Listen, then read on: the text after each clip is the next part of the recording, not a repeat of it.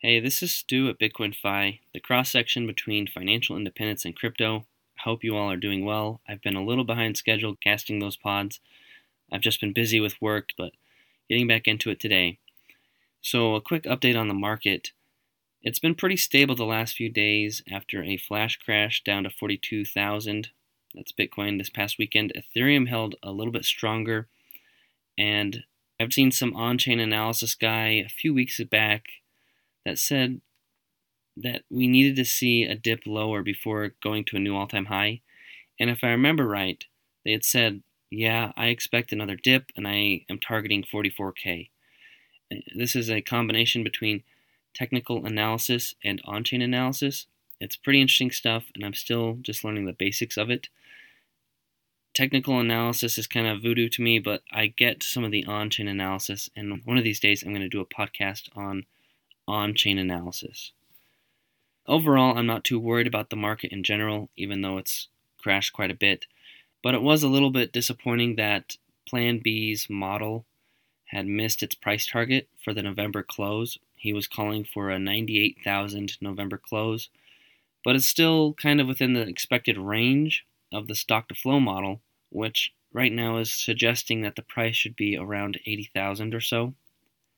Now, in 2017, if you look at the chart of that run up, I'll put that in the companion blog post, but there were five or six 20 to 40% drawdowns on its way from 3K to 19K. So on its way from 3,000 to 19,000, multiple 30% drawdowns roughly. This is just part of the process with crypto. Part of the reason it's so volatile is there are fewer people in crypto than there are in stocks. And there's also no breakers. So if stocks start to go too crazy up or down, I think, mostly down, what happens when stocks go too crazy is they will halt trading for, I think, 5, 10, 15 minutes or something. They'll let people think through their decisions and parse some news and some data before they open it back up for more buying and selling. And this happened last in the spring of 2020. There was a few times when the market was crashing 5% a day. They'd put on the breakers that let people think things through a little bit, then unlock it, and then it would it would crash some more, and then they would lock it back up again. And crypto doesn't have anything like this. There's another factor where some of the traders get leverage and then they set up stop losses to protect their profits.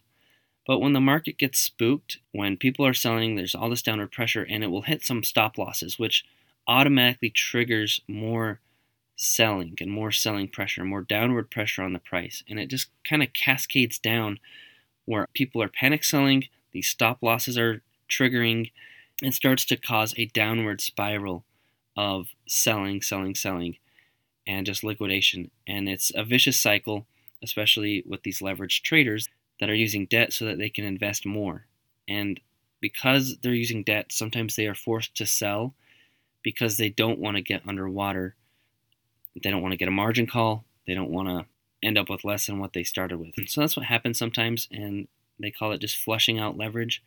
Anyway, that's that's just a brief update. That's my take on why it crashed down. It seems like things are expected to range from the high 40s to 51 or 53k is the resistance that they're trying to break. It doesn't look very good for Plan B's prediction for 135k for the December close. I don't think that's going to play out. But most of the guys on Twitter and on Cointelegraph, all these analysts seem to think that we are still in a bull market. I have a blog post about the halving. I'll link that in the show notes. And there's this argument that the four year cycle, every four years, when the amount of Bitcoin miners get rewarded for validating blocks on the chain, and then the price adjusts every time this halving happens every four years, there's a narrative that the cycle is lengthening and just maturing, and that there are potentially diminishing returns in this cycle. So, I also watched a pretty interesting video on that, maybe I'll share that too in the show notes. Anyway, that's my take on what's going on in the market at this time, and hopefully it's not too stressful for you. It was a really good buying opportunity. I wish I had more cash that I could have put in, but I wasn't able to take advantage of it. Well, on to today's topic. I wanted to talk about some of the exchanges that I use and tokens that they have, what's known as utility tokens. I got a listener question about this on November 24th, but I didn't get to address it until now because of Thanksgiving break.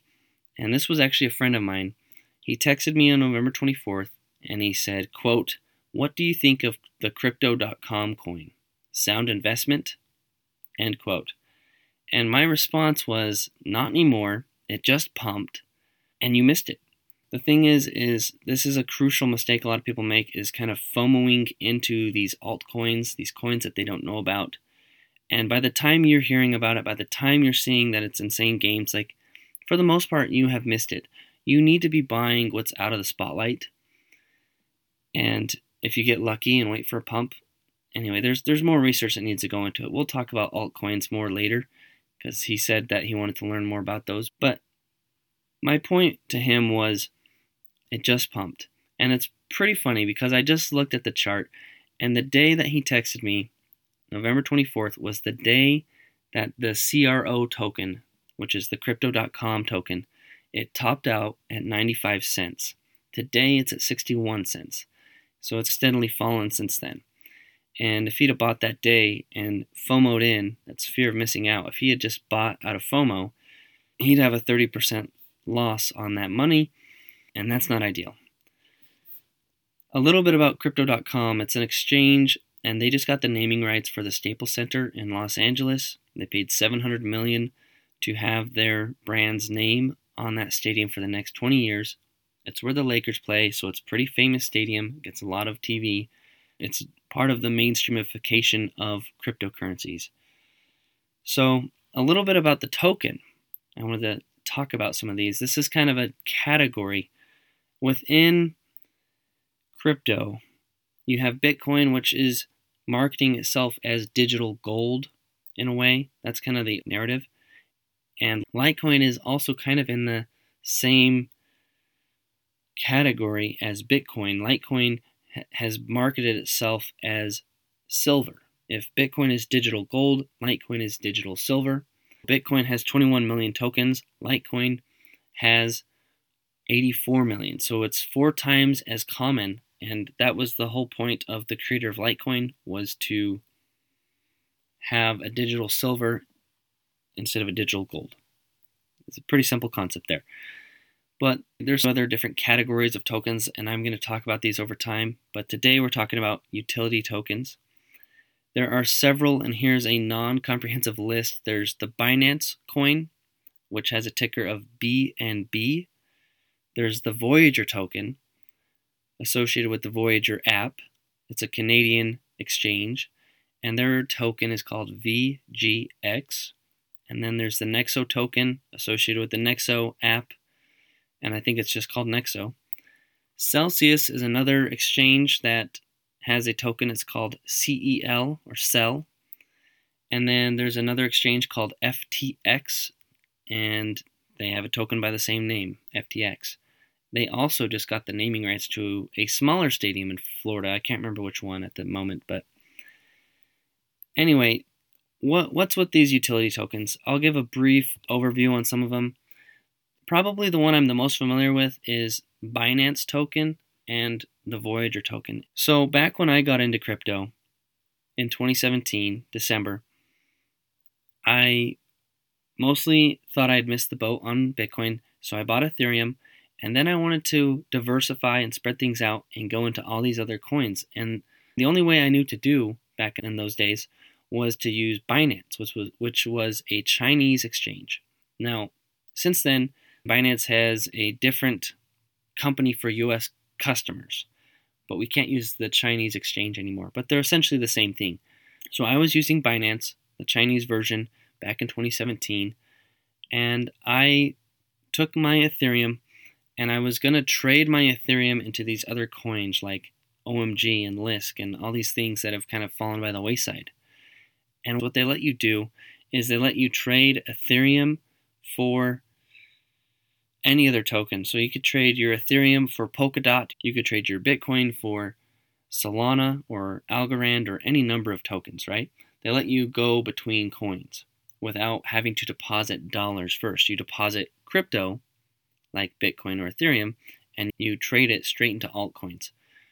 And I went straight from Ethereum into some of these other coins, but then I noticed the BNB coin. I read up on it, and basically what you do is you would trade your Ethereum for Binance coin, and then you would go from Binance coin to whatever other coin you wanted to. And the reason why you would do it is you paid less fees on the trade. So it actually made sense. So I did use the Binance coin. I took $1,500, put it into ETH, transferred it over to Binance, put that into Binance coin. Back then, Binance coin was $3. $3 a token. And this is one of the more painful things because probably the best thing I could have done in 2017 was to leave my money in the Binance coin because right now it's at about $600 a token. If you do the math, I put $1,500 in. That would have been $300,000 today. I have none of it left. So I put it into these other altcoins that have fallen by the wayside. But that's the whole purpose of Binance Coin. It's an intermediate coin. It's kind of like a middleman. You take your Bitcoin or Ethereum, you trade it into Binance, and then from Binance you go into whatever else you want. You save fees. So that's why. Now Binance Coin also has smart contracts on it now, so it in theory is also a competitor to Ethereum, although I'm not sure how much their smart contract capabilities get used, but it is part of their thing. So that's the Binance coin. The Voyager coin, VGX, is quite a bit different. On Voyager, it's a Canadian exchange, it's only an app. And basically, if you buy 500 VGX tokens, so you, you stake the token, it's a proof of stake protocol. I have a blog post on that too. And they pay you 7%. So if I bought 500 Voyager tokens, I would get a 7% return on the Voyager tokens, but the Voyager tokens can fluctuate as well. So they go up and down depending on what the market does. And I'm trying to look it up right now and see VGX, the Voyager token. It's the 89th biggest coin by market cap. Right now, it is $3.89. So just under $4. And to buy 500 of them, that would cost you $2,000. If you put $2,000 in there roughly, you would have enough to get in the loyalty program. And that $2,000 now is going to fluctuate in the Voyager token, but you are going to earn 7% reward just for owning the token. And then Voyager pays, I think, 5% on Bitcoin and Ethereum, and they're going to give you an extra half a percent. Okay, instead of earning 5%, you're earning 5.5%, right? On everything. So if there, there's tokens that they pay 10%, there's tokens that they pay 1%. And you're just going to get extra half percent boost that you're going to earn. They also have a new debit card where you get crypto back rewards and you get a bigger referral if you refer friends. They give you a discount on their withdrawal fees. They give you access to the desktop because Voyager is only an app right now. So they have three tiers. You either have to do 500, which is two grand roughly. 5,000 is the next tier, so that'd be 20 grand. And then you could be a navigator that's uh, 20,000 tokens, so that'd be $80,000. Anyway, that's how they work. They tier it, and I guess it makes sense for some people. Um, I will say the token VGX just in the last year. Let's see how it's done. It's done 2,189% as of today. So in the last year, it's done pretty well. And I think the reason why is people get in this back earlier in the year, the Voyager token was less than 15 cents. And so you could get 500 really easy and get all these benefits. It's a lot more cost prohibitive now because you'd have to put in 2000 just to get that. Um, the CRO token, so that's what my friend specifically was asking about. They also have trading rebates. Whenever you use the CRO token on crypto.com instead of cash, you get a discount on the trade, you get 10% interest, and you, you get a referral program bonus and access to something called the syndicate. I'm not sure what that is even. I'd have to look it up. But anyway, they also have some tiers where they're going to give you some discount on trading. So That is the CRO token. Celsius, their token, they give you more priority in line for loans. They give you better earning rates, better dollar loan rates, better coin loan rates, and premium support. And I can link a video about that from the CEO himself. Nexo, probably the one I know the least about, but I can link that site too. Looks like they have 0% borrowing rates, more buy, sell, and swap discounts. Let's see.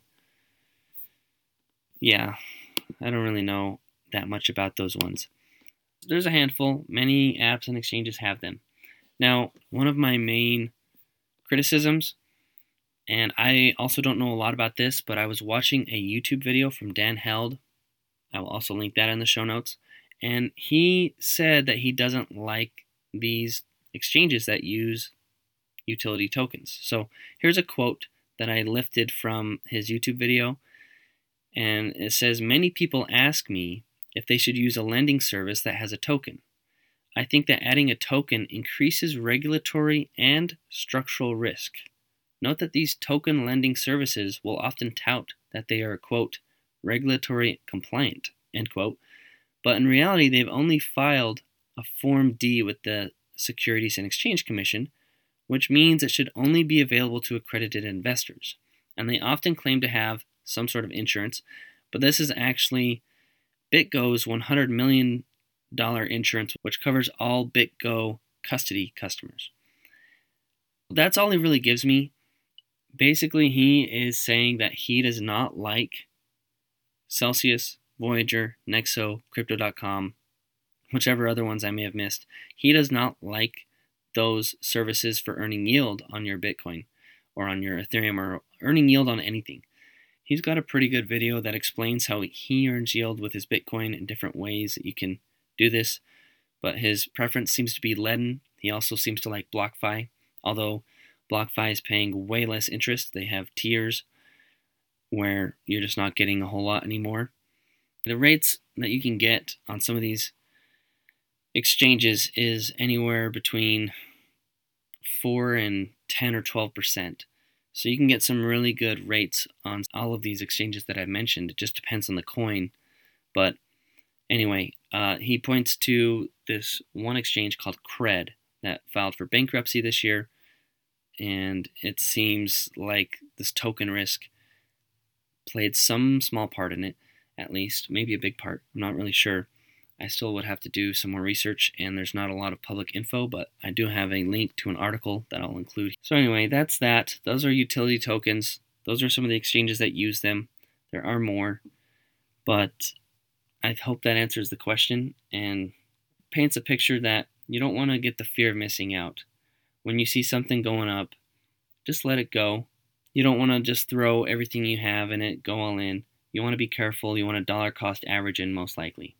Now, my friend had suggested that I cover altcoins more on this podcast instead of just Bitcoin and also Ethereum. I kind of cover. I haven't really gone deep on Ethereum. What I've found is the more I get into crypto, the more of a Bitcoin maximalist I become, the more I stop caring about altcoins as much. But I still like Ethereum as well. It does a lot of potential and utility and adoption, and I think it's a great platform for a lot of things although it's not without its problems. I just want to point something out. There's an interesting quote. This is from a person named Lyn Alden. I'm not even sure who this is. I came across this in a Facebook group. But here's the quote Always consider trade offs. There are about 15,000 cryptocurrencies in existence as of this writing, identified by CoinMarketCap. Bitcoin's share of the total cryptocurrency market changes over time, but for example, it currently has about the same share of the market, which so Bitcoin of the entire crypto market is 40%. And it has about the same share now against these 15,000 coins as it did 4 years ago when there was only 1,500 coins. So altcoins have mostly diluted each other. The way altcoins market themselves generally is to highlight the shortcomings of Bitcoin as though it were old tech or, quote, boomer coin. and then explain how they are better than Bitcoin. When you dig into them, however, it turns out they are making tremendous trade offs in one area to achieve additional capability elsewhere. They are sacrificing some degree of security, decentralization, auditability, and so forth in order to achieve things like more features, more speed, or more throughput. And now the same thing is happening to Ethereum. Newer smart contract chains offer greater efficiency in exchange for more centralization, and then criticize Ethereum for not sacrificing more decentralization to scale faster. When truly better ideas come along for a small part of the protocol after years of proof, Bitcoin developers, supported by the users, eventually tend to incorporate them into Bitcoin with a consensus soft fork, such as the SegWit and the Taproot updates. So, pause from this quote. Bitcoin has had a couple of updates over the years. One is SegWit, which is short for Segregated Witness. I don't know anything about it, honestly. The other one is Taproot, and I know a little bit about it. It improves the fungibility, it improves the processing, and I can link that in the show notes to explain what the Taproot update is. It actually just happened not that long ago, a couple weeks ago. Let's continue this quote. It says crypto exchanges with numerous coins have an incentive to get you excited about new coins because they make money from trading volumes. Even if it's just meme coins like Doge or Shiba Inu with briefly lived spikes, they want to get you in on the action, especially near the top of the spike when enthusiasm is high. Their financial incentive is for their users to hold a large number of coins and trade those coins frequently, and they are happy to highlight whatever coins happen to be popular at the moment. In that environment, it's the house exchange that wins either way. To the extent that an investor chooses to speculate in digital assets other than Bitcoin, they should always be able to answer the question what are the trade offs for one protocol compared to another before they decide to buy? Overall, I conceptualize Bitcoin as monetary assets and smart contract platform tokens as equity securities. Each person has their own reasoning and penchant for speculation or long term investing, but make sure you understand what you're getting into when you venture into blockchains other than the Bitcoin network, rather than buying into the market without verifying each claim. So, again, this just is saying there's a lot of coins out there, there's a lot of distractions, but for the last four years or more, Bitcoin is 40% of the market. Roundabout. Sometimes it's more, sometimes it's less. It's I've seen it as high as 45% or, or maybe even more. So if the market cap of crypto is 1 trillion, Bitcoin is, you know, 40 or 45% of that. And similarly, Ethereum is around 20%. And so altcoins make up the other 40%. So it's 40, 20, 40. 40% Bitcoin, 20% Ethereum, 40% altcoins. And these altcoins don't dilute Bitcoin so much as they dilute each other. They don't dilute Ethereum either.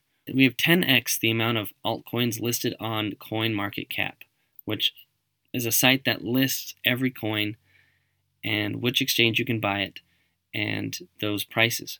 So we have 10x the amount of altcoins, but Bitcoin and Ethereum dominate the market at the same rate.